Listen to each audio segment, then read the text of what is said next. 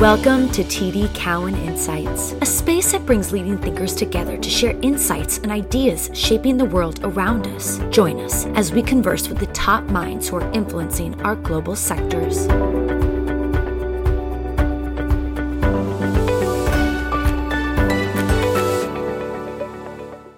Welcome to the Retail Visionary podcast series, a podcast about visionary ideas and people. My name is Oliver Chen. I'm TD Cowen's new platforms, retail, and luxury analyst. In this episode, we'll discuss miracle lessons from the Lovesac story. Lovesac is a modern furniture brand which offers fully customizable products inclusive of the world's most adaptive couch and the world's most comfortable seat. Today, we're thrilled to feature Lovesac's founder and CEO and my friend Shawn Nelson. Shawn is the company's head designer. He also leads sourcing, creative, design, public relations, IR, and culture. He also recently published a book on the Lovesac story titled Let Me Save You 25 Years. Congratulations, Shawn.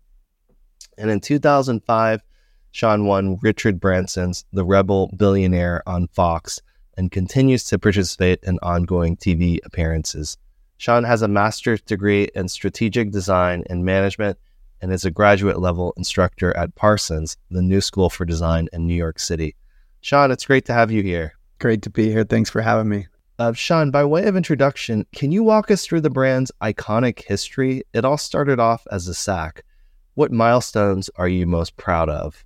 Yeah, thank you. Um, I'll, I'll try to keep it short. It's 25 years, but today Lovesac is most known for our couches. You know, they're all over TV. We make these extremely modular couches you could have the rest of your life.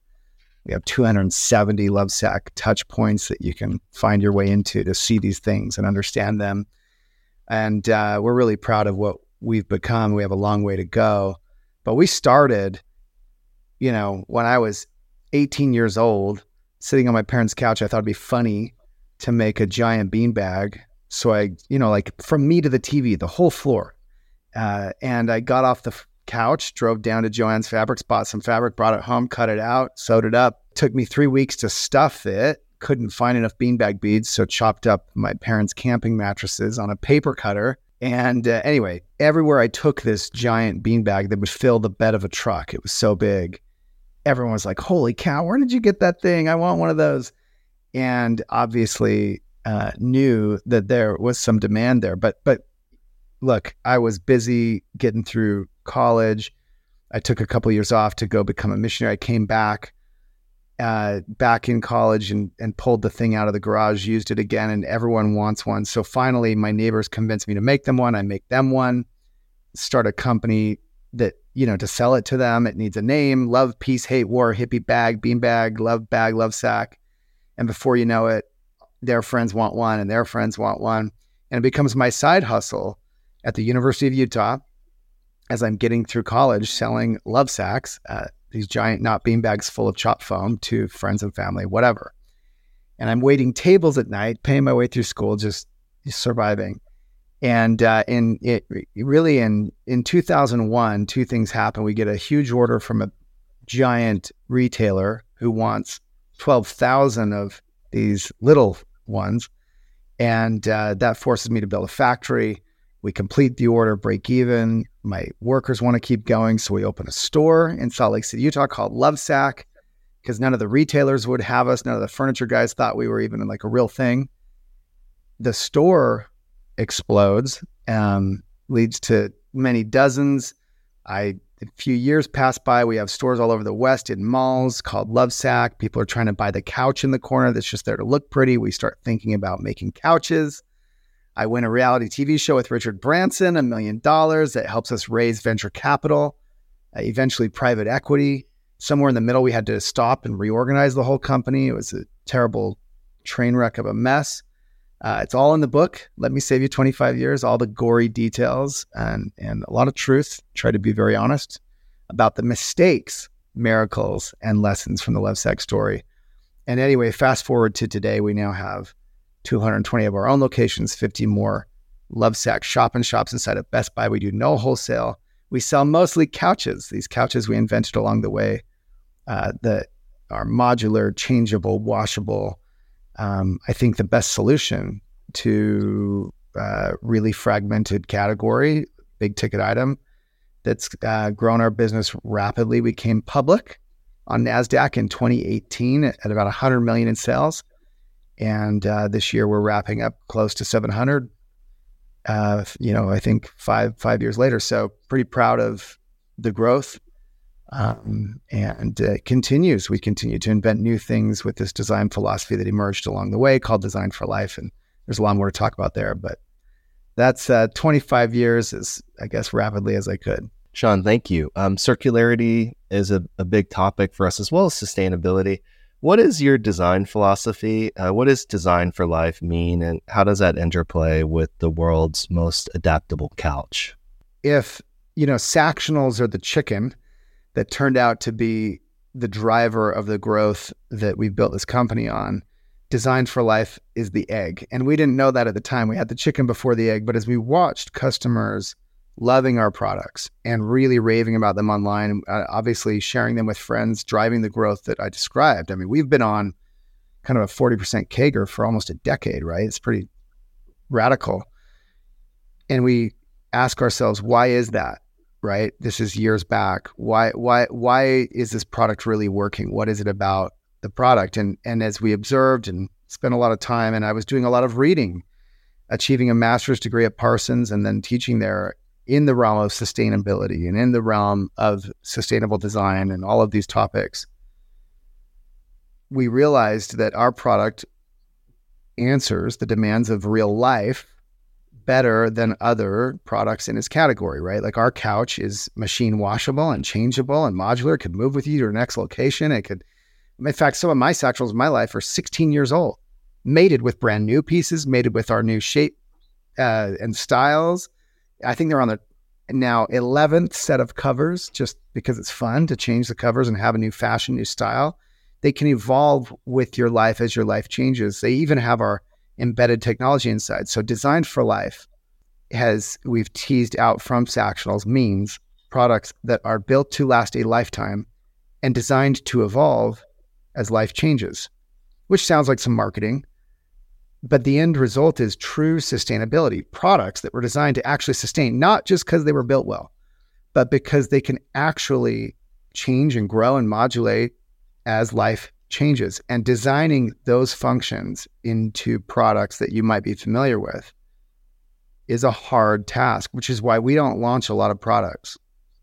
But when we do, we intend to sell them for decades and we intend them to be with you for decades. And it's a whole different way of thinking about product, I think, in a day and age where most stuff is disposable. Even the best stuff is disposable. And and the biggest companies were built on the backs of selling us the same device every year and discarding the old stuff. And and uh, so anyway, we're really proud to make things that could last a long time. And it, and look, the implication is we'll have to innovate into other categories in order to keep growing and we're we're excited for that challenge. Shawn, on that topic, what does innovation mean to you? Uh, stealth tech is very interesting, and also I think you think a lot about the connected home as well. Yeah. So technology for us is just another outgrowth of the designed for life approach. It's undeniable that technology plays a significant role in all of our lives. And uh, why not the couch? Why not your living room? I, I mean, it's already there. You know, everyone's streaming, watching Netflix and chilling. We need to be in that ecosystem. So we created Stealth Tech, a complete immersive surround sound system. You're looking at it in this chair I'm sitting in, uh, front speakers, rear speakers, um, you know, Dolby 5.1 audio, also charging my phone right here as it sits on the arm invisibly. You won't see any of this. It's invisible. It just looks like an armchair. It looks in, like a couch, a sectional. That's Stealth Tech. And it projects through the foam and fabric and even decorative cover layer to produce perfect, no sound quality loss audio on the other side. That's a significant investment of time represented there. It is a really good embodiment of design for life in action because the stealth tech pieces that are in this chair are added to a seat, a sectional seat that, by the way, is 16 years old, subwoofer hanging under there and everything. everything we invent is reverse compatible with the platform we've already put out there. And so this whole ethos of sustainability and circularity, these pieces can go on and be used perhaps by others and you know through trade-in programs all this other stuff that's coming from lovesac over time services so we we are the intersection of home overlapping with technology and services because ultimately it's already happening you know you could get on facebook now and see people trading Sactionals pieces. You know, they've decided to go to a different shape, different profiles. We launched those profiles. People with stealth tech, without stealth tech that want it. On the secondhand market, there's just so much. And it's so ironic to be doing technology. By the way, you know, we've sold more than 100 million in stealth tech already. And that's uh, not insignificant. That's just stealth tech, not including all the, you know, couches they're attached to. And so we're not a small player already in home audio. And we started as a beanbag company. So connecting design for life with circularity, with technology and home, that's where Lovesac will continue to innovate and thrive. And I think you're going to see a lot more innovation because no one else is doing it the way we do it. Shawn, adaptability, of course, is a hallmark of one of your core products. Um, what are the mo- co- most common ways in people use adaptability typically stepping back as an as examples yeah we see it in our business in the you know 40% of our transactions roughly are repeat transactions which for a company that only sells a few products currently still sacs Sactionals stealth tech with Sactionals the various accessories that you can add on and modulate the product shows you that um, you know, people are adapting the product from the moment they get it. In fact, we we find that most of that uh, repeat business happens in their first year as people buy a couple more pieces. They you know they get it home, they set it up, they realize, hey, I you know, I'd love it to extend a little further. I would love an ottoman out front to kick my feet up on. They're buying more Sactionals pieces, the covers to match what they already have. They're satisfied when they do that, not just the first year, but maybe four years in and surprised we still have their fabric in stock because we never drop fabrics. We may move them from our stock line to our custom line, but your fabric will always be there so that you can add to your Sactionals and have them grow with you. So this this kind of adaptability is just unheard of in our category and, and in most categories. And it's unique. It's the way we design the product. You know, it, it was a bit of an accident. We, we just wanted to invent a couch that would fit in a box and be shippable and internetable and all these other things. But we solved all these problems along the way by breaking it down into these individual components. And by the way, these aren't just covers. Like most, you know, couches look like a floppy slip cover. Ours are very tight. And so adaptability is designed into the product platform. And then on that platform, we can proliferate accessories, you know, obviously cover designs, new skins. And this will apply to other things that we do as well, because forget the usefulness of that. You know, your dog chews a hole in the one corner of one cushion or arm, the whole couch could be made new by one cover. That's pretty neat. And from a sustainability standpoint, very critical. But you also just change your mind. Your tastes change. You know, you want to go navy. You want to go black. You want to go uh, all white. You want to have stripes like the one I'm sitting in. It's all possible with Sactionals and with design for life products in general. Shawn, the industry structure is also interesting and fairly fragmented. Uh, what are your thoughts about growing your awareness in this context and also how you think about channel strategy? So, Lovesac evolved from survival mode as a side hustle in college to being a retailer. You know, we operated dozens of locations all around the country, um, through venture capital, private equity, uh, and did fine. Eh, but we really flourished when we saw what was going on in 2015 16, adopted a full direct consumer business model, and stopped thinking of them even as stores, but as showrooms to show the product that was being driven by digital advertising online, the website, and and even traditional advertising, TV, etc that advertising model uh, worked for a product like ours that's so visual, so unique, modular, can move around, do all these cool things functionally. And to this day, we are 100% direct. We may be the only direct consumer brand that is. Really, we have no wholesale. And by the way, profitable, still growing faster than our category. We're really proud of all of this success. And from a movement that, by the way, is now in many respects disparaged because of so many flameouts and and um, I think misinterpretations or misexecutions of that movement. So thankfully, we not only survived through it but thrived.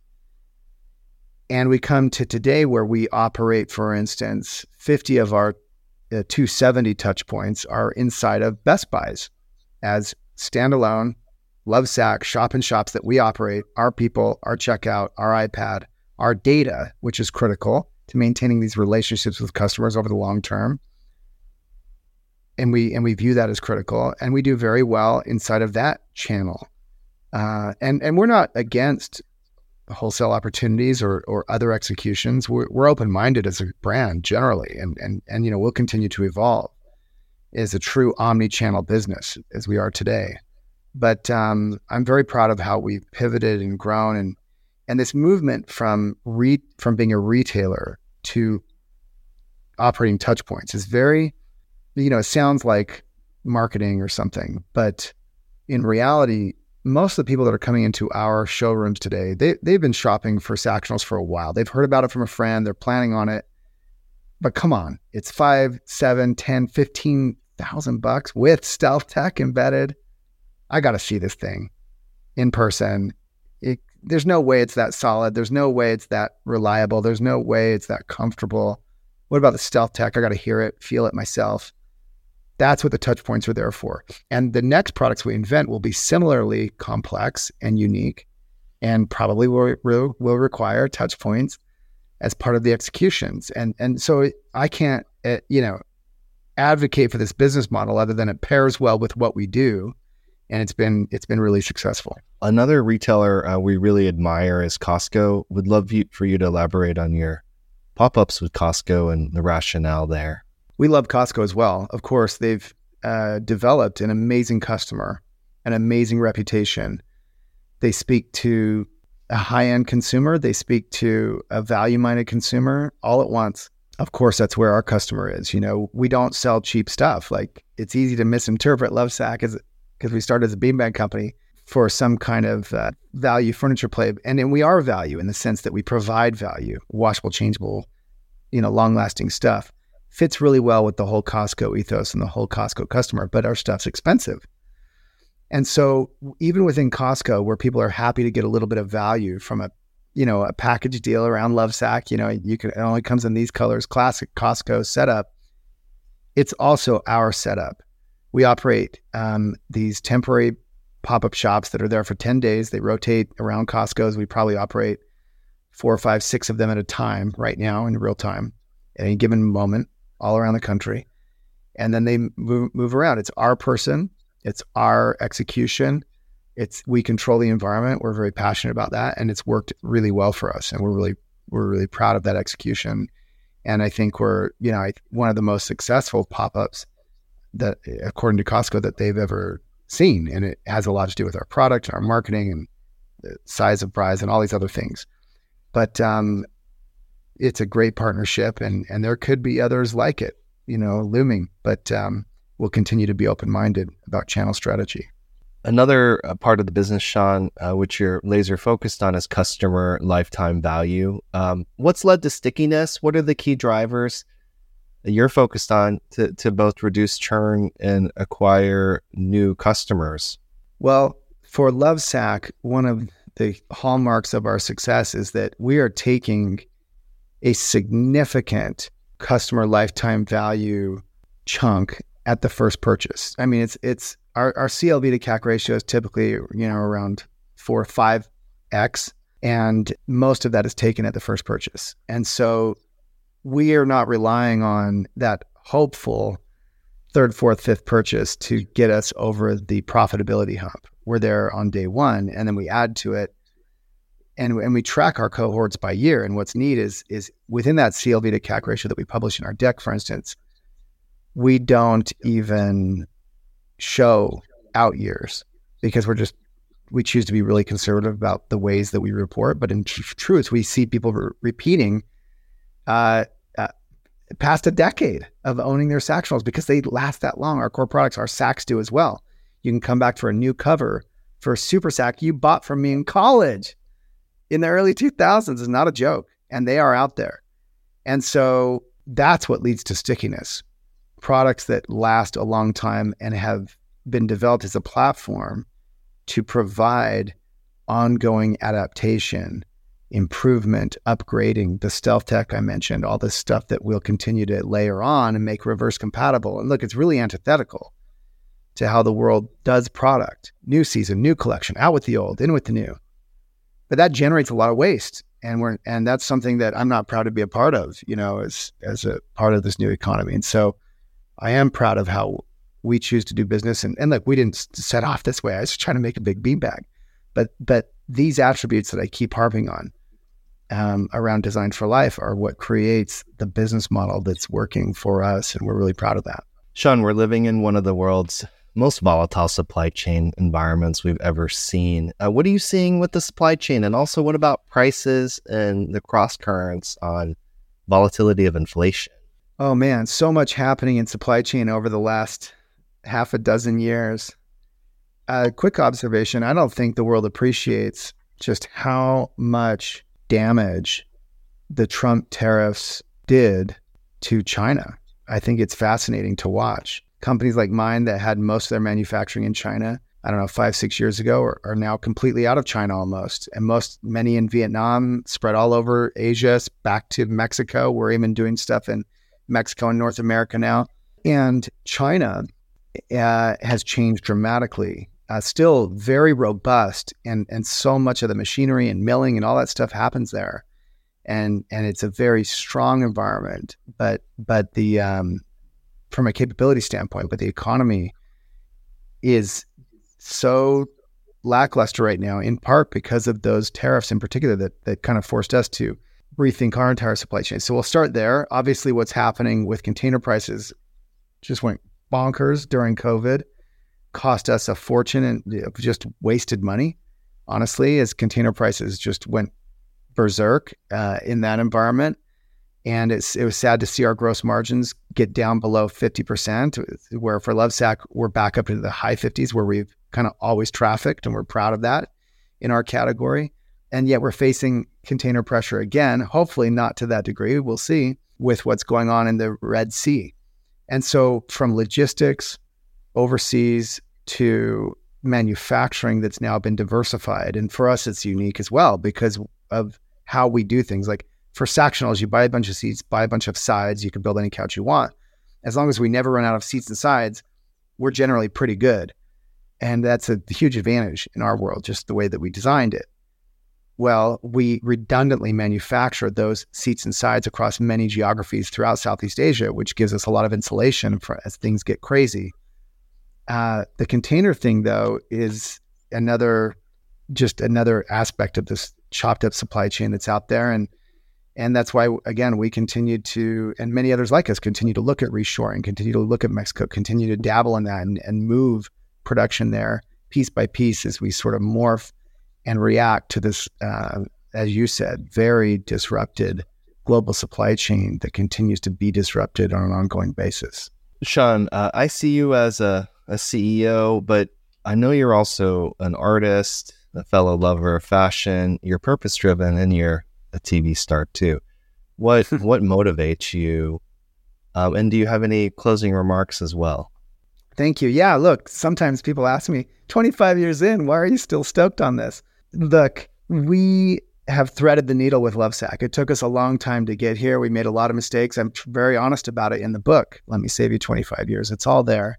Uh, check it out if if you want the whole story and some of the gory details. But um, what motivates me now is that design philosophy. You know, we've stumbled through, you know, by originally making a beanbag and, and parlaying that into couches that were in the corner of that first store, trying to make a better one, we stumbled into this beautiful design philosophy in making things that are built to last a lifetime designed to evolve. it's an inspiring philosophy. And I and I don't mean that to toot my own horn. We, like I said, we stumbled into it, but with it, we think we can dominate this category, other categories, and design really, really good things that are beautiful and not cheap and compel people, even like that value customer that I spoke of, to break out three credit cards or, or take on, you know, our synchrony financing to buy our expensive products in the in the hope that they can buy better stuff to buy less stuff, which is a weird thing for a company that makes stuff to say. But that's our stated purpose at Lovesac.